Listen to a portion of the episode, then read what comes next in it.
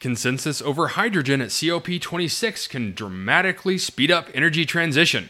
And big news is Fortescue Future Industries signs a major deal with JCB and Ryze Hydrogen. All of this on today's COP26 focused Hydrogen Podcast. So, the big questions in the energy industry today are how is hydrogen the primary driving force behind the evolution of energy? Where is capital being deployed for hydrogen projects globally? Where are the best investment opportunities for early adopters who recognize the importance of hydrogen? I will address the critical issues and give you the information you need to deploy capital. Those are the questions that will unlock the potential of hydrogen, and this podcast will give you the answers. My name is Paul Rodden, and welcome to the Hydrogen Podcast. Before I get started today, I want to let everyone know that I had the opportunity to interview Matt Murdock, the CEO of Raven SR, recently, and I got permission to share the recording with my audience. For my investors out there, this interview is a must listen as they are going to do another round of funding soon, but the truly exciting part is diving into this waste to hydrogen model and the interesting technology that they've developed. I will release it as part of my special interview series next Tuesday, so keep an eye out. Thanks for listening and sending in your questions. I really appreciate it. So, now let's talk about COP26 and the consensus over hydrogen and how it can dramatically speed up the energy transition. In an article from Fortune.com, Marco Alvera writes We are now on the cusp of an energy revolution that could see hydrogen play a key role in the way we bring fully decarbonized energy to our homes, offices, and factories. The fact that renewable electricity is now so cheap to produce is a game changer. Not only does it allow renewables to gradually replace hydrocarbons in power generation, but it enables clean energy to reach new sectors in which direct electrification is either too costly or difficult. For the energy transition to succeed, we need to move vast amounts of intermittent solar and wind energy from where it is ample and cheap to where it is consumed. This is where hydrogen steps in, not as a primary energy source, but rather as an energy carrier. Green hydrogen, which is produced by splitting water with green electricity, is by far the most cost effective and efficient way of moving energy over long distances, especially when using the existing gas infrastructure. The additional cost of using green hydrogen instead of hydrocarbons is minimal. Manufacturing a car with steel made from green hydrogen adds less than 1% to the cost. Hydrogen is also far easier to store over long periods of time. It is often the cheapest and sometimes the only option to fully decarbonize heavy industry, long distance mobility, and winter heating. It also provides the resilience and flexibility the energy system so badly needs to avoid extreme price volatility and blackouts. By 2050, clean hydrogen will make up as much as 25% of our net zero energy mix. This is according to Bloomberg New Energy Finance, generating a $20 trillion infrastructure investment opportunity, new technologies, companies, jobs, and ultimately a cheaper energy system than we have now. So, as the policymakers, media, scientists, and businesses make plans in Glasgow, here are the author's four suggestions to speed up development of hydrogen by a decade, saving 40 gigatons of emissions and $2.5 trillion in abatement costs. Number one, he says, is the need to define what clean hydrogen really is. Some methods of producing hydrogen emit significant quantities of CO2. We need a global organization to define and certify what counts as clean, expressed in terms of grams of CO2 equivalent emissions along the value chain for every kilogram of hydrogen produced. This will enable clean hydrogen to be traded across markets and different colors of hydrogen to compete, reducing cost and increasing liquidity and security. Number two, he says, we can create visible demand. Governments, regions, cities, and companies should announce clear hydrogen targets. This can be backed up with measures such as including mandatory quotas for certain sectors or incentives to cover the extra cost of using green hydrogen compared to existing fuels. Number three, we can leverage development.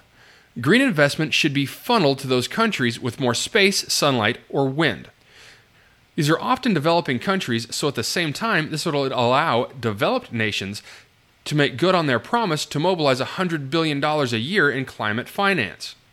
To cut the time required for this money to be deployed, a collaboration between international financial institutions and the private sector should build standardized, replicable, and bankable projects. For instance, as existing coal plants are being phased out, they can be transformed into renewable hydrogen hubs, generating soon to be cheaper energy.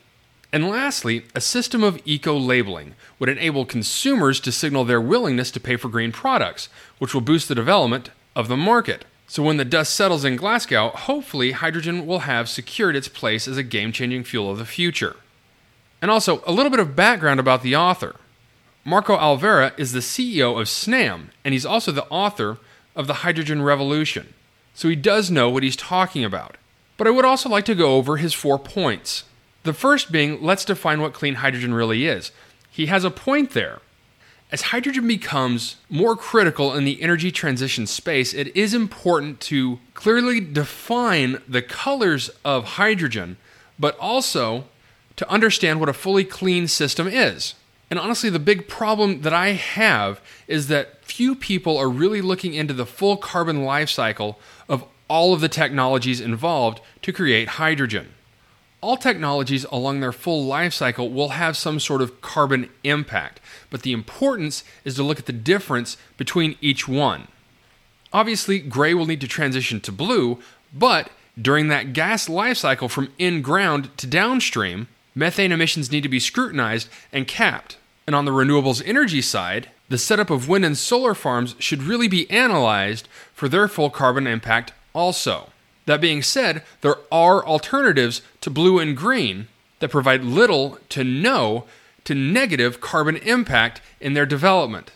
Something to think about, say, if your investment mandates are looking to target projects that are cleaner than the rest. Second, we can create visible demand. While I'm taking what he says here with a grain of salt, that being him being in Italy, I'm not entirely sure that mandatory quotas will work in the US. Third, we can leverage development. We can discuss reallocating capital as much as we want between developing and developed nations.